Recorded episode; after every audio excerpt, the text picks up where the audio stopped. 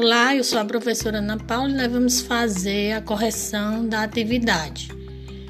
Começa com a tirinha. Você lê a tirinha e depois você vai resolver a primeira questão que diz assim: há predicado nominal na passagem. A primeira passagem: sou um inseto na, da ordem dos leptópteros. Segunda, tenho hábitos diurnos. E a terceira, eu deixo um rastrinho gosmento. Então, a resposta correta é: sou um inseto da ordem dos leptópteros. Por quê? Porque o verbo ser é um verbo de ligação né? e ele não é um verbo forte, né? ele é um verbo fraquinho, né? que não tem muito significado. Então, o que vai dar uma definição melhor sobre o sujeito é que ele é um inseto. Segunda questão. Na passagem identificada acima, o predicado nominal se refere a quê, pessoal?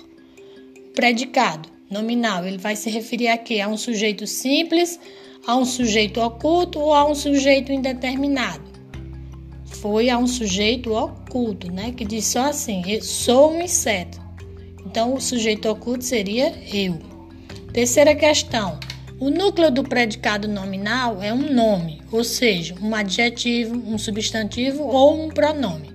Na oração, minhas asas são coloridas e brilhantes. O predicado nominal tem como núcleo letra A, o pronome minhas, letra B, o substantivo asas ou letra D, os adjetivos coloridas e brilhantes. A resposta correta é letra, a última letra. Os adjetivos coloridas e brilhantes. Quarta questão. Na oração acima, o verbo são é intransitivo, transitivo direto ou verbo de ligação? Verbo de ligação. A resposta correta. E última questão diz: o núcleo de um predicado nominal é chamado de aposto, predicativo do sujeito ou complemento nominal? A resposta predicativo do sujeito. Vocês já aprenderam que para existir um predicado nominal, precisa ter o quê? Um verbo de ligação mais um predicativo do sujeito. Bons estudos.